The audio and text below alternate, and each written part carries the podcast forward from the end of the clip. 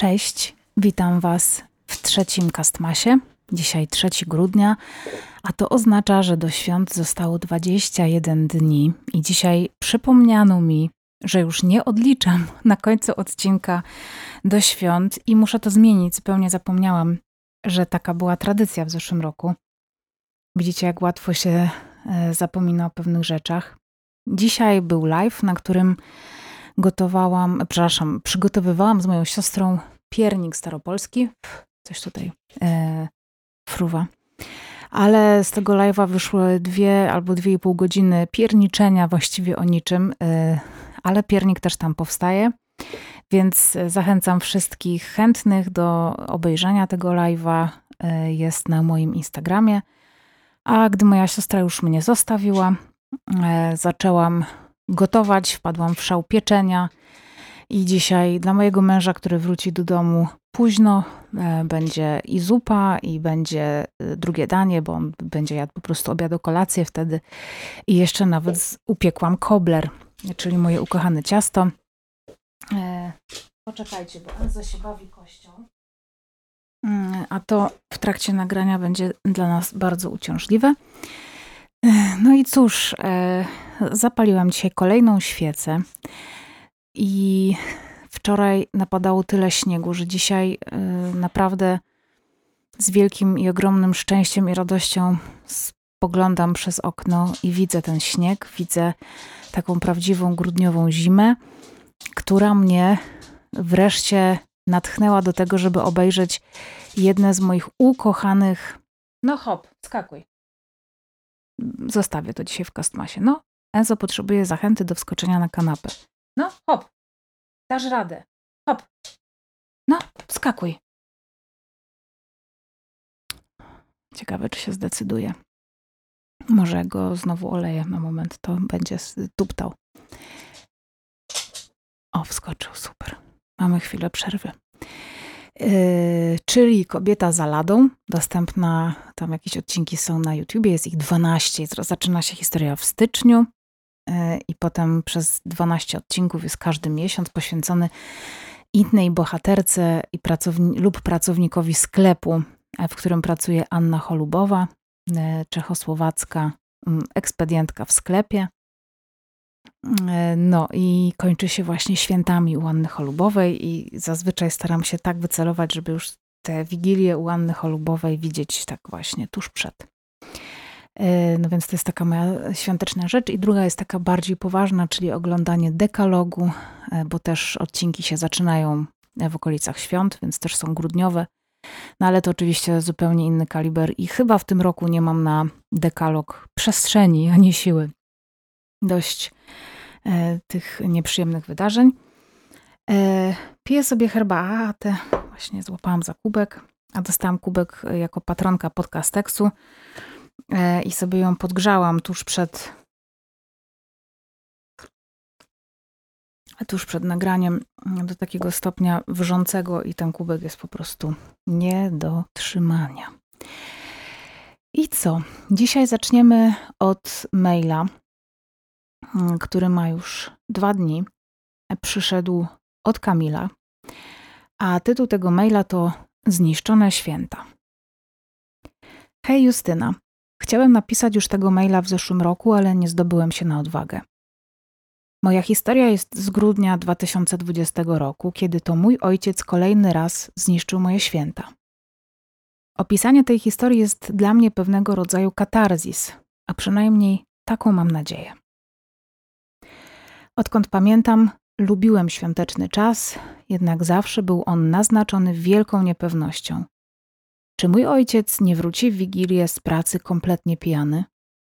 Czy nie upije się przed lub w trakcie wigilii? Czy nie będę musiał kolejny raz za niego się wstydzić? Te pytania towarzyszyły mi jako dziecku. Jak się okazało, nie tylko dziecku. W grudniu 2020 roku miałem już 22 lata, a niepewność pozostała. W Wigilię mój ojciec leczył kaca, w cudzysłowie, z dnia poprzedniego.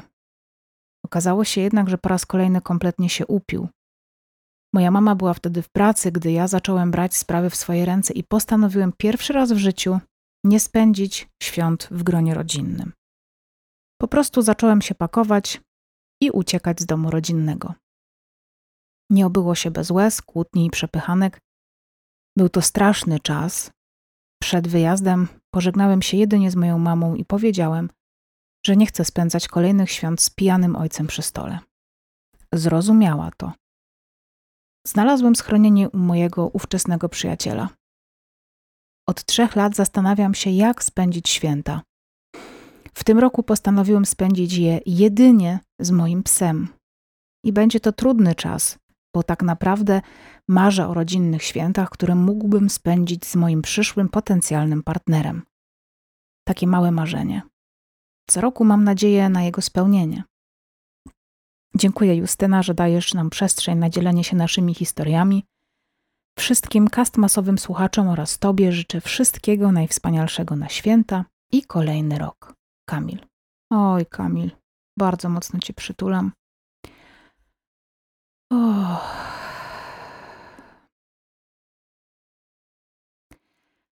Kolejny mail e, przyszedł do nas od Moniki, która e, maila zaczyna, bo widzę, że tutaj już jest jakiś forward zrobiony i patrzę tylko na datę forwardu i jest 6 grudnia 2022, więc Monika w zeszłym roku coś napisała. E, ale właśnie nie pamiętam, czy ja, pis- czy ja czytałam Twojego maila. Chyba tak. Tak, bo to było o malowaniu ok- okien farbą gipsem na Śląsku. I tak oznaczali e, panienki. Dobra, to czytam od Moniki e, kolejnego kastmasowego maila. Justyno, właśnie przesłuchałam pierwszy w tym roku kastmasowy odcinek i uznałam, że nie może mnie w tym cudownym przedsięwzięciu zabraknąć.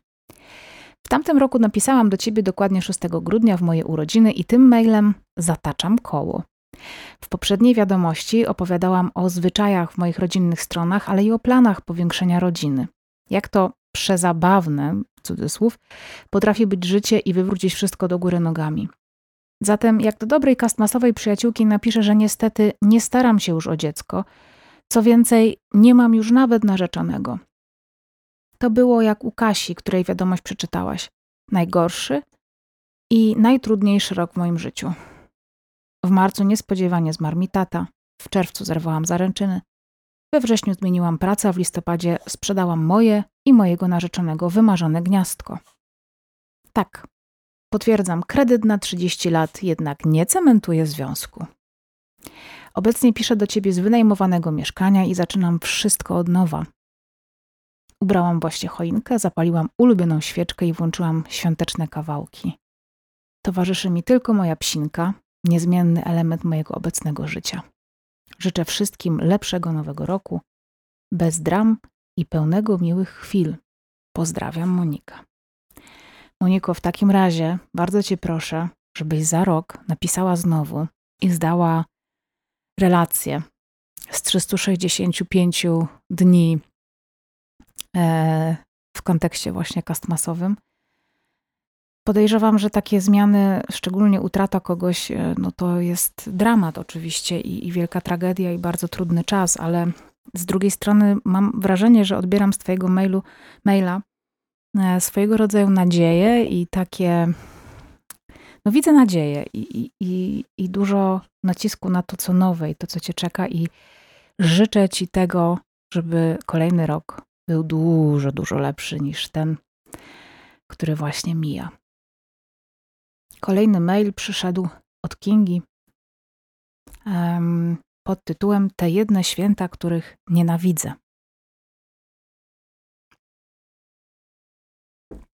Droga Justyno, moja historia nie będzie ani długa, ani niestety wesoła. Tak się składa, że dosłownie kilka godzin temu skończyłam słuchać Twojej książki o małych końcach świata i przypomniał mi się jeden mój własny koniec świata około świąteczny. Miałam takiego cudownego dziadka, który z punktu widzenia krwi nawet nim nie był, a mimo to zawsze kochał mnie jak swoją. Był góralem ze Szczyrku i takim typem dziadka, który zawsze wołał do swojego pokoju, żeby poczęstować mnie nielegalnie, cudzysłów kolą albo innym słodyczem. Był tatą e, partnera mojej mamy. Byłam dzieckiem z rozbitej przez rozwód rodziny i kilkanaście lat temu e, ten dziadek zachorował na nowotwór. Niestety w momencie, w którym się o tym dowiedzieliśmy, było już za późno, żeby cokolwiek z tym zrobić. Zresztą odmówił leczenia, chciał, chciał przeżyć swoje e, dni godnie do samego końca i ta decyzja została uszanowana.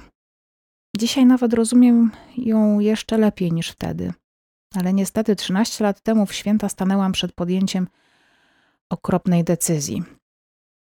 Albo je spędzę ze swoim tatą, albo z mamą, jej partnerem i jego rodziną. Wybrałam to pierwsze. Nie widywałam wtedy taty zbyt często i tak bardzo za nim tęskniłam. A dziadek zmarł w drugi dzień świąt. Mimo wszystko niespodziewanie, a ja nie zdążyłam go nawet zobaczyć, ani się z nim pożegnać. I są dni, takie jak dzisiaj, kiedy zalewam się łzami i mam ogromne wyrzuty sumienia. Chociaż logiczna część we mnie wie, że nie powinnam ich mieć. Bo to przecież nie tak, że nie chciałam go zobaczyć. Po prostu chciałam spędzić święta z tatą. Bycie dzieckiem z rozbitej rodziny nigdy nie było łatwe, ale po tamtym roku znienawidziłam to wieczne wybieranie jeszcze bardziej. Naprawdę kocham święta, ale tamtych jednych nienawidzę z całego serca. Pocieszam się jedną myślą. Nie pamiętam dziadka chorego. Pamiętam fakt, że był chory, ale nie pamiętam jego samego wyniszczonego chorobą. Pamiętam za to jego uśmiech, jego głos i opłatek z miodem przy wigilijnym stole. O, ciekawy, opłatek z miodem.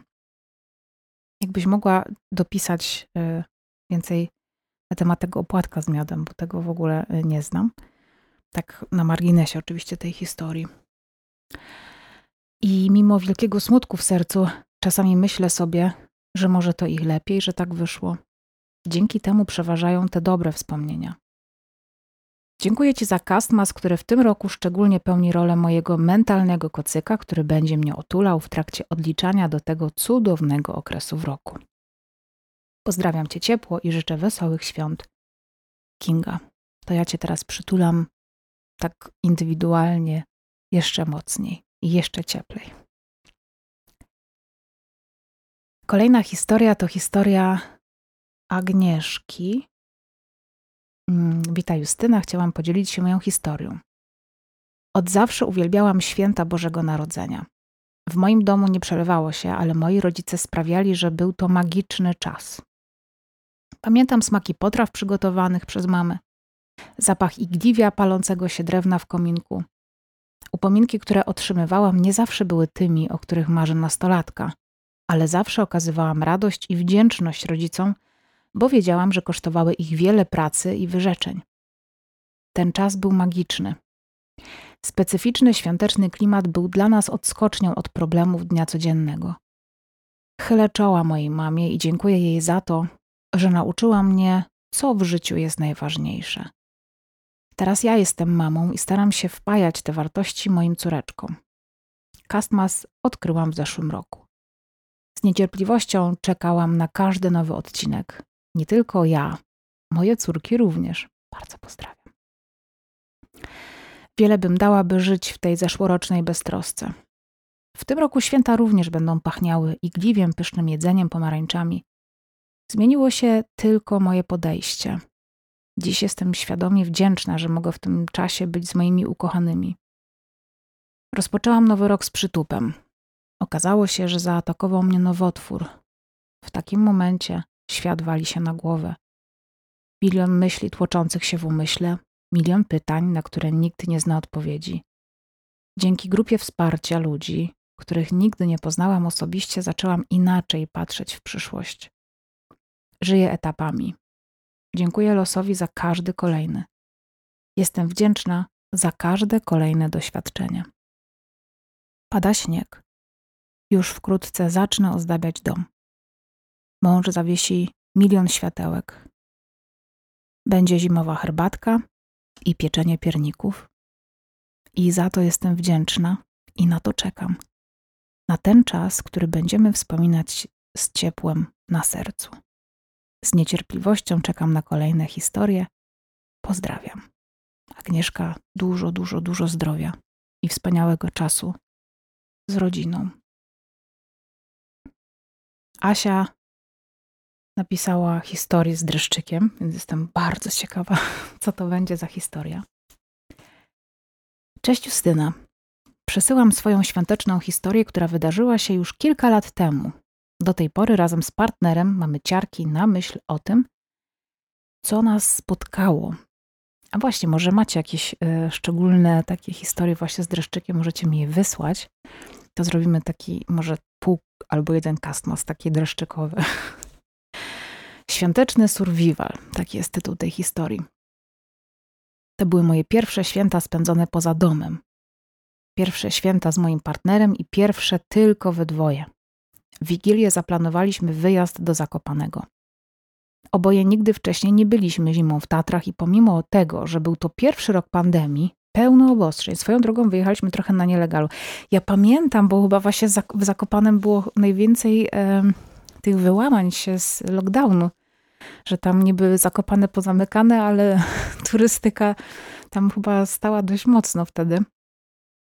Mm, zamknięte restauracje i stoki to wyjazd zapowiadał się naprawdę dobrze. Pogoda była idealna. Zimno, pełno śniegu, wspaniałe słońce i bardzo mało ludzi na szlakach. Całe dnie spędzaliśmy na wędrówkach. Wieczorami braliśmy jedzenie na wynos, wino i pod kołdrą wygrzewaliśmy zmarznięte kości. Było cudownie. W dzień wyjazdu, 28 grudnia, bardzo to szanuję, że zostawiliście sobie jeszcze jeden dzień po świętach na takie odsapnięcie i dopiero kolejnego dnia wyjechaliście. Bardzo, bardzo to lubię. Pociąg mieliśmy na tyle późno, że wybraliśmy się jeszcze mm, na jedną krótką trasę do wodospadu Siklawica. Droga poprowadziła nas szlakiem zaczynającym się drogą pod reglami. Już podczas spaceru przez miasto czuliśmy, że wieje bardzo silny wiatr, tak silny, że momentami ciężko było utrzymać się na chodniku.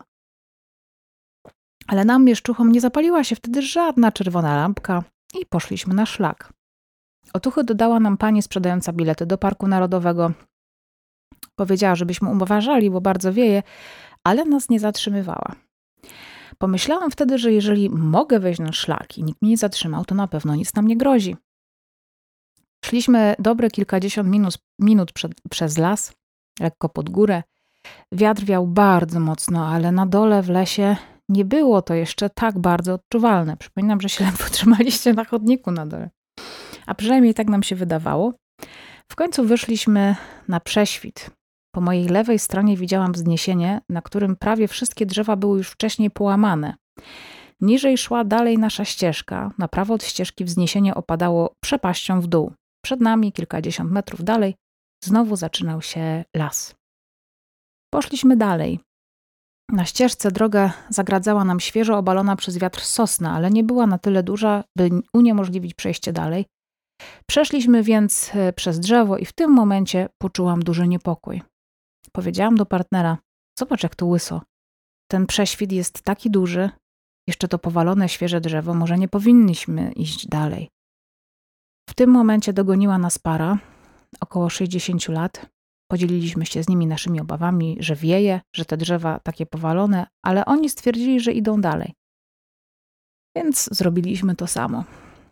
W połowie prześwitu wiatr zawiał przeraźliwie mocno, na tyle mocno, że położyliśmy się na ziemi, bo groził nam upadek w dół. Kuląc się na ziemi, podniosłam głowę i zobaczyłam, jak centralnie nad naszymi głowami łamią się drzewa i z ogromną siłą i prędkością lecą w dół. Mój partner wstał. Byłam przerażona. Nie wiedziałam, co chcę zrobić i krzyknęłam tylko nie. Było na tyle trzeźwy, że złapał mnie za kurtkę i pociągnął za sobą, by schować nas pod obalone wcześniej drzewo. Nie wiem, ile to trwało. Wydawało mi się, że czas stanął w miejscu i że tego nie przeżyjemy. Jak tylko wiatr ustał, Wstaliśmy i w totalnym amoku zaczęliśmy biec w kierunku powrotnym. Gdy tylko dobiegliśmy do lasu i zeszliśmy z prześwitu, zobaczyliśmy, że para, którą spotkaliśmy, zdążyła pobiec na drugą stronę lasu. Pomachali nam porozumiewawczo, że żyją i wszystko jest dobrze. Kolejny silny podmuch wiatru, kolejny trzask drzew. Znowu kulimy się przy ziemi, jednocześnie oglądając się na boki, czy nasze głowy czy na nasze głowy nie leci drzewo. Biegłam najszybciej jak tylko mogłam, kuląc się przy każdym podmuchu wiatru i obserwując drzewa. Tak wyglądała nasza droga w dół przez 20-30 minut. W niższych partiach lasu wiatr wiał dalej bardzo mocno, ale nie stanowił już takiego zagrożenia jak wyżej. Po drodze spotkaliśmy kilka grupek turystów i ostrzegaliśmy ich przed silnym wiatrem. Większość zawracała. Długo nie mogłam dojść do siebie. Już jadąc pociągiem przeczytałam w internecie, że tego dnia wieje halny w Tatrach, a prędkość wiatru w górach dojdzie do, uwaga, 170 km na godzinę. Przeżyliśmy halny w górach. Na swoje usprawiedliwienie powiem, że rano sprawdzałam pogodę i takich informacji jeszcze nie było. Do dziś czuję, że mogliśmy wtedy zginąć. Do dziś mam te obrazy przed oczami. Nawet dziś, gdy idziemy na spacer do lasu kabackiego, to słysząc skrzypiące na wietrze drzewa, rozglądamy się dookoła. W tym roku znowu spędzamy święta tylko we dwoje, ale chyba zdecydujemy się na koc, ciepłą herbatę i Kevina. PS. Przy okazji chciałabym życzyć Ci cudownych. Mm, no dobra, przeczy. Nie, czekaj, przeczytać? To jest do mnie tylko PS? Eee, chyba tak. Więc zostawiam go dla siebie, e, ale e, przeczytałam go właśnie oczami. I dziękuję Ci, Asiu, bardzo. I proszę Was, nie chodźcie, jak wieje e, góry wysokie. Cieszę się, że żyjecie i cieszę się, że mogłam dostać od Ciebie tego maila. Czy jestem już za stara na zmiany? Pyta nas Magdalena. Cześć Justynko. Nie wiem, czy uda Ci się odnaleźć mojego maila w gąszczu innych, ale pomyślałam, że i tak spróbuję, bo przecież nie mam nic do stracenia, a fajnie byłoby usłyszeć swoje słowa czytane głosem Justyny Mazur. Niedługo kończę 32 lata i jestem na bardzo dziwnym etapie swojego życia. Powoli kończy mi się urlop rodzicielski. Mam najcudowniejszą na świecie córeczkę, na którą z mężem musieliśmy poczekać kilka długich lat, przechodząc po drodze przez dwa poronienia i problemy z niepłodnością. Ale mała jest z nami już od blisko 14 miesięcy i uśmiechem jeszcze niekompletnym rozpromienia nam każdy dzień. Napisałam wcześniej, że ten etap w moim życiu jest dziwny. Ma to związek z moją pracą. Odkąd skończyłam studia, podjęłam się pracy w zawodzie. Jestem nauczycielką w szkole muzycznej. Wydawałoby się, że może być to wspaniała, kreatywna i rozwijająca praca. Cały czas ma się kontakt ze sztuką wyższą, a przelewanie swojej wiedzy w głowy młodych uczniów na pewno daje dużo satysfakcji. Nie w moim przypadku. Nie wiem, czy jest coś ze mną nie tak, ale od samego początku cholernie męczę się w tej pracy. I każdego dnia obiecuję sobie, że jeszcze pociągnę ten rok szkolny i szukam innej pracy. I tak od ośmiu lat. Z drugiej strony zawsze interesowałam się sztukami plastycznymi, uwielbiałam rysować, ale też odwiedzać muzea i galerie. Urlop rodzicielski pozwolił mi na to, że mogłam się zdystansować do swojej dotychczasowej pracy i podjęłam działania w kierunku jej zmiany. Rozpoczęłam naukę w szkole grafiki komputerowej, która od lat najbardziej mnie interesuje, i zrozumiałam, że to jest coś, czym muszę się w życiu zajmować. Że tworzenie, rysowanie, ilustrowanie, projektowanie to coś, w czym się odnajduję. I tu pojawia się mój problem. Mam 32 lata, i kiedy nawet czuję, że myśl o zmianie pracy ułożyła mi się już w głowie, to nagle odzywa się ten pieprzony chochlik, który przypomina mi, że przecież jestem już za stara na takie radykalne zmiany. Że przecież nikt nie przyjdzie do pracy, nie przyjmie do pracy osoby bez doświadczenia w zawodzie, że takie portfolio, nad którym pracuję cały czas, to kpina. I w ogóle co ja sobie myślę? Najlepiej już machnąć ręką i przeczekać w tej szkole muzycznej do emerytury. I tak walczę ze sobą od dłuższego czasu. W najbliższej perspektywie mam styczeń, kiedy właśnie dyrekcja z otwartymi ramionami powita mnie z powrotem w progach szkoły. Już wiem, że ten rok szkolny będę musiała jakoś przebiedować, bo nie zdążę stworzyć sensownego portfolio do stycznia. Chyba piszę tego maila, bo trochę potrzebuję ojojania. Może ktoś ze słuchaczy był w podobnej sytuacji i udało mu się zmienić swoje życie zawodowe? Niedługo święta, dla mnie od zawsze najpiękniejszy czas w roku, mimo że jestem niewierząca. Jak co roku spędzę je z najbliższymi i w tym już drugi raz z córeczką. Pozdrawiam Ciebie i wszystkich y, słuchaczy. Życzę Wam pięknych świąt. Magda. PS. W załączniku przesyłam jedną ze swoich ostatnich prac. Jeśli miałabym zawrzeć w jednym obrazku, czym jest dla mnie świąteczna atmosfera, to byłoby to właśnie to, co widać na grafice. I kochani moi, jest to śliczne. I teraz, kochana Magdo, pytasz, czy ktoś e, tutaj ze słuchaczy ma podobne doświadczenie o zmianie ścieżki zawodowej. Więc czytająca tego maila e, osoba właśnie ma takie doświadczenie na swoim koncie. E, jestem nie jedyną osobą, która ma takie doświadczenie na swoim koncie. Więc ja, jak zmieniłam swoją ścieżkę zawodową radykalnie, miałam 30 E, czekajcie, 37 mam teraz. No to miałam 33, 34 lata, mniej więcej, kiedy zdecydowałam się, że y, podcasty to jest to, co chcę robić w życiu. I zrezygnowałam ze ścieżki kariery, która po prostu wybrała mnie właściwie przez przypadek, a miałam ku temu po prostu jakieś tam predyspozycje, żeby pracować w agencjach reklamowych. I ja po prostu ta praca była dla mnie możliwa do wypełniania, ja się w niej mogłam mm, wykazać, ale nie czułam tego, więc nigdy też nie, nie zależało mi na tej pracy i na tej ścieżce rozwoju za bardzo. Po prostu tak, jakbym była z innego świata. Bo właśnie czułam, tylko miałam to nieuświadomione jeszcze tak bardzo jak teraz, że ja po prostu muszę tworzyć, muszę coś robić, pisać, nie wiem, gadać. Niestety nie mam zdolności plastycznych i tak się właśnie stało. I bardzo się bałam, że jak na przykład zrobię sobie 2-3 lata przerwy na podcasty, a to mi nie wyjdzie, to będę musiała wrócić do pracy i wtedy będę miała 37 lat i będę miała wyrwę w CV, jak ja to wtedy wytłumaczę, a poza tym przez 3 lata w social mediach wszystko się zmienia i będę się musiała od nowa uczyć na yy, matko zasięgów, narzędzi i tak dalej. Mhm. Więc bardzo się tego bałam, ale to zrobiłam. I powiem ci, że nie musisz teraz budować wielkiego portfolio po to, żeby wysyłać je w CV, bo być może faktycznie, jeśli będziesz startowała na takie jakieś juniorskie stanowiska, to ktoś może cię nie wziąć na przykład z tego tytułu, że będzie uznawał, że jesteś, nie wiem, kobietą, że masz dziecko, że jesteś za stara na bycie juniorem. Bo ja, ja byłam w kilku procesach rekrutacyjnych i wiem, jak to może wyglądać. Ale na szczęście są, jest coś takiego jak social media, i możesz spokojnie y, robić sobie portfolio tam, możesz łapać pojedyncze zlecenia i od tego zaczynać. Nie musisz zmieniać od razu ścieżki, tak jak ja przez dwa lata chyba tworzenia podcastu y, pracowałam jeszcze normalnie. Założyłam Piąte Nie Zabijaj w 2019 roku.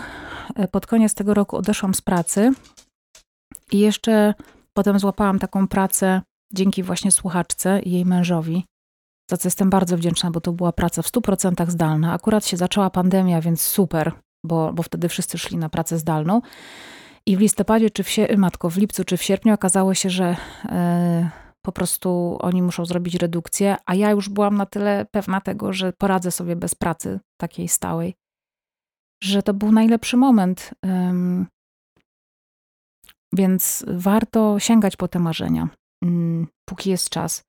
A żeby ci jeszcze podać taką inną historię, to moja mama w wieku 36 lat poszła na studia, nie mając praktycznie żadnej kariery zawodowej na swoim koncie. Skończyła studia, jak miała 30, 42 lata i została wtedy dopiero nauczycielką, a dzisiaj jest dyrektorką szkoły, w której pracuje, więc wszystko jest możliwe. Naprawdę wszystko jest możliwe, tylko musisz dokładnie wiedzieć, że tego chcesz.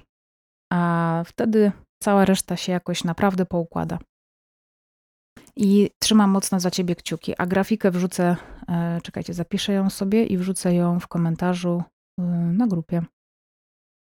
Może na przykład ktoś będzie chciał jakieś kartki zamówić, albo obrazki, albo coś. Kolejna historia e, przyszła od nas, od osoby, która chce pozostać anonimowa. Historia, którą chcę opisać, zdarzyła się w ubiegłym roku. Jestem trzydziestokilkuletnią dziewczyną, mam dwoje dzieci, a ponad dwa lata temu rozstałam się z mężem. W zeszłe wakacje poznałam pewnego chłopaka, mieszka w mieście nieopodal mojej miejscowości i kiedy tylko mieliśmy możliwość, spotykaliśmy się. Okazało się, że jesteśmy w bardzo podobnej życiowej sytuacji, ponieważ także rozstał się z partnerką i jest tatą.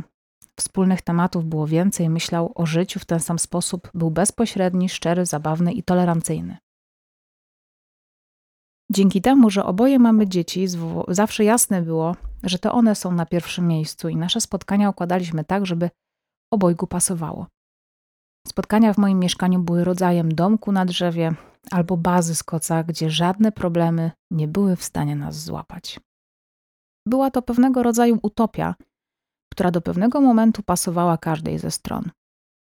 Im bliżej było do świąt, tym bardziej czułam, że muszę powiedzieć mu o tym, że zaczynam czuć coś więcej. Chciałam być szczera i dowiedzieć się, czy on czuje podobnie. W połowie grudnia odważyłam się. Wszystko, co miałam do przekazania, zapisałam w formie długiej wiadomości na telefonie, bo bałam się, że z powodu zdenerwowania coś pominę. Nie jestem z tego dumna, ale żeby się przełamać i przekazać mu mój list, dodałam sobie odwagi kilka, e, kilkoma kieliszkami wina. Absolutnie rozumiem. Po odczytaniu całej treści on mocno mnie przytulił, powiedział, że zobaczymy się za kilka dni, że musimy, że on musi to przemyśleć i napisać mi wiadomość z tym, co on ma mi do przekazania. Czekałam w zawieszeniu do 23 grudnia. Wtedy właśnie spotkaliśmy się i on także odczytał mi swoją wiadomość. Ciężar emocji tego wieczoru był nie do opisania. Nie za bardzo chciałabym wdawać się w szczegóły, ale odpowiedział mi wtedy, że z powodu wielu sytuacji w jego życiu nie ma możliwości dać mi codzienności. Z nerwów, które wtedy trzymały mocno całe moje ciało, do dzisiaj zapamiętam tylko ten fragment.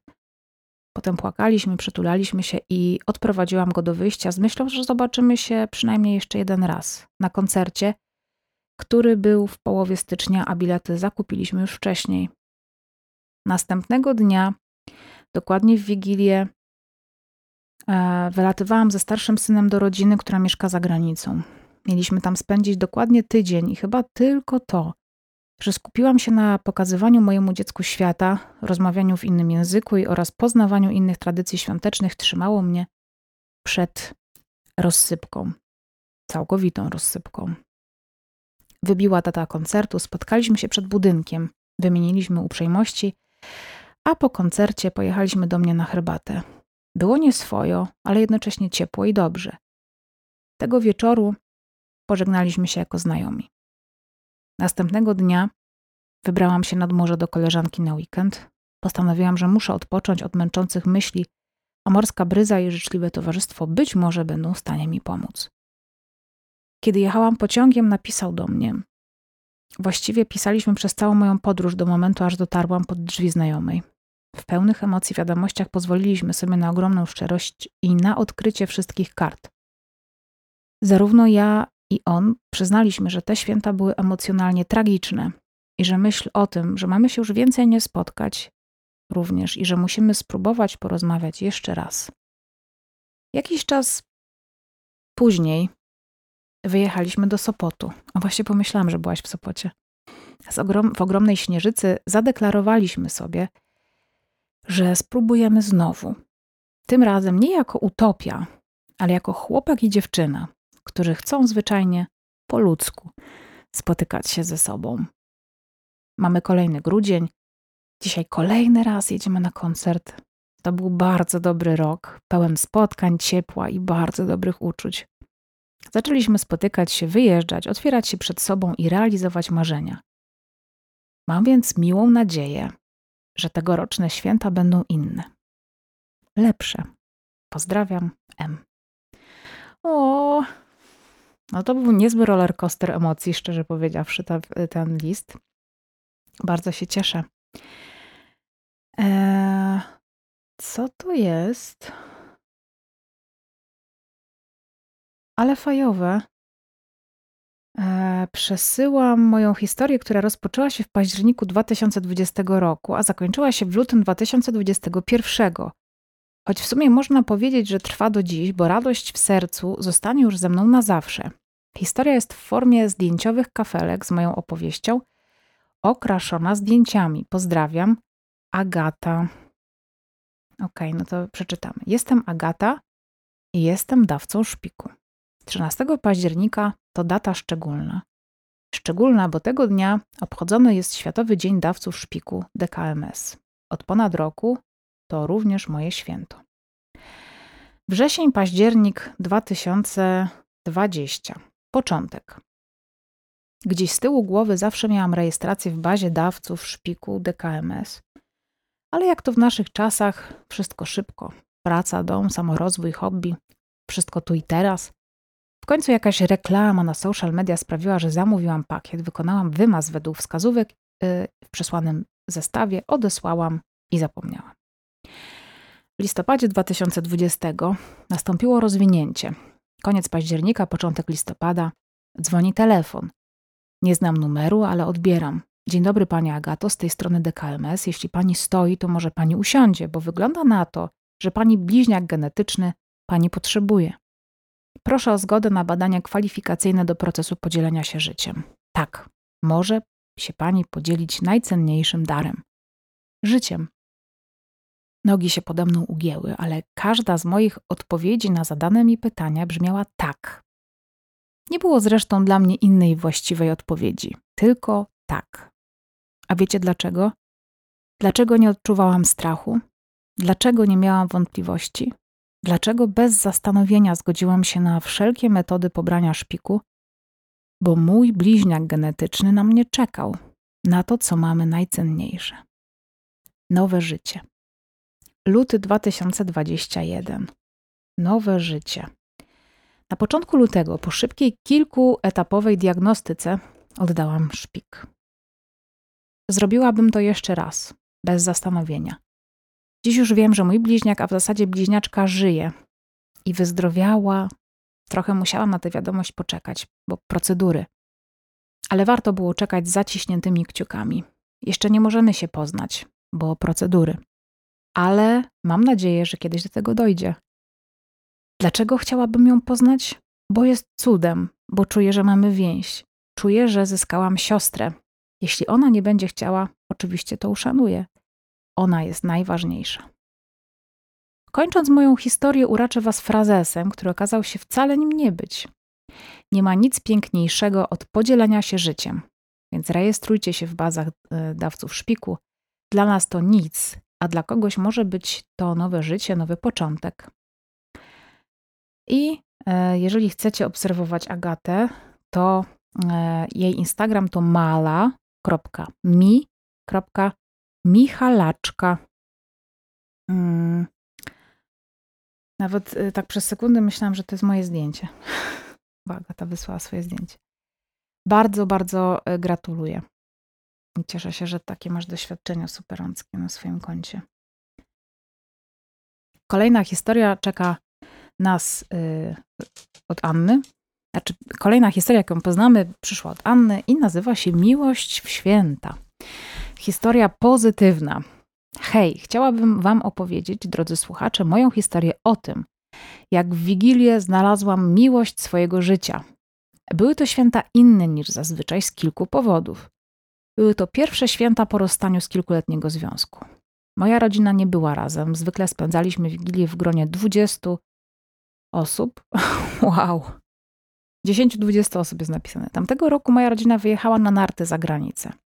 Moja siostra była w pierwszej ciąży i postanowiła święta spędzić wraz z partnerem w jednym z tatrzańskich schronisk. Zatem na gwiazdkę 2018 zostałam sama z mamą i dziadkiem w hospicjum. Moja mama wiecznie zapracowana i zajęta, więc to ja postanowiłam zorganizować nasze dwuosobowe święta.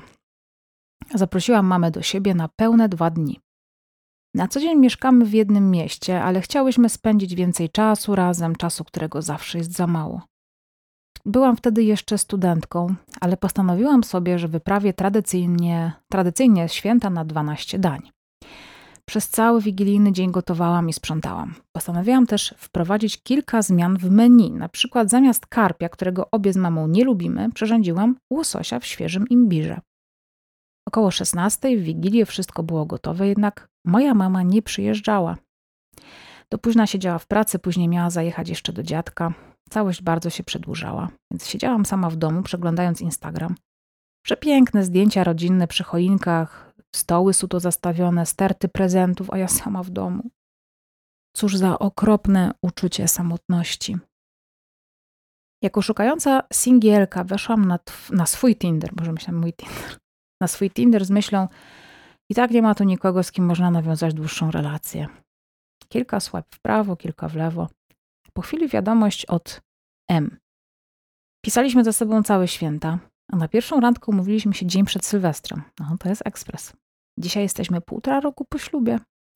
Tamte święta już na zawsze pozostaną w moim sercu nie tylko jako cudowny czas spędzony z mamą, która w końcu się zjawiła, e, nie tylko jako ostatnie święta z moim dziadkiem, ale przede wszystkim 24 grudnia, dzień, w którym nasze szlaki się przecięły.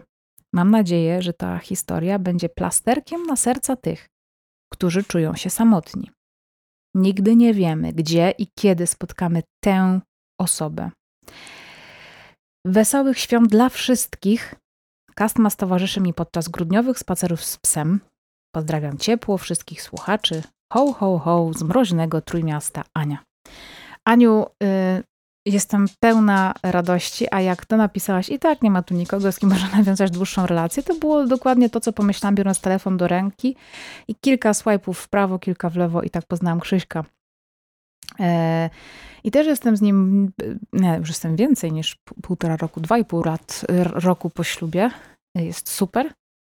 Jest coraz lepiej i jesteśmy czwartym małżeństwem, jakie ja kojarzę na pierwszy, tak z, z pierwszego strzału, które się poznało na Tinderze, więc naprawdę e, można się doczekać. Myślę, że na dzisiaj e, o 44 minuty. Myślę, że na dzisiaj tyle mm, historii wystarczy. Tutaj mam na jutro kolejne, a jutro słuchajcie, jest bardzo ważne święto. No, hop, hop, Enzo. Um, jutro jest bardzo ważne święto dla wszystkich związanych z górnictwem, bo jutro jest barburka czyli 4 grudnia. I u mnie kiedyś to święto było niezwykle ważne, ale dzisiaj nie będę o tym opowiadać, tylko jutro, w zeszłym roku na pewno o tym mówiłam. A wiecie, co ja jutro zrobię? Może zadzwonię w trakcie kastmasu do mojego dziadka i złożę mu życzenia i do mojego wujka. Obaj byli górnikami, wujek nawet był ratownikiem i sztygarem na kopalni, więc yy, to cały czas gdzieś tam żyje w, tych, w tej mojej śląskiej krwi. Dziękuję Wam bardzo dzisiaj za uwagę. Cieszę się, że mogliśmy się po raz kolejny spotkać. Przepraszam Was, że tak na sam koniec dnia, ale stałam przy garach, robiłam live'a, żyłam po prostu.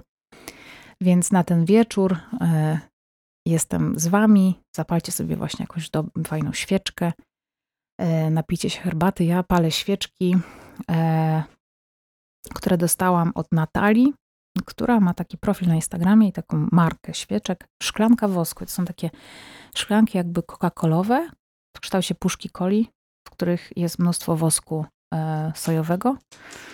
E, no i pięknie pachną.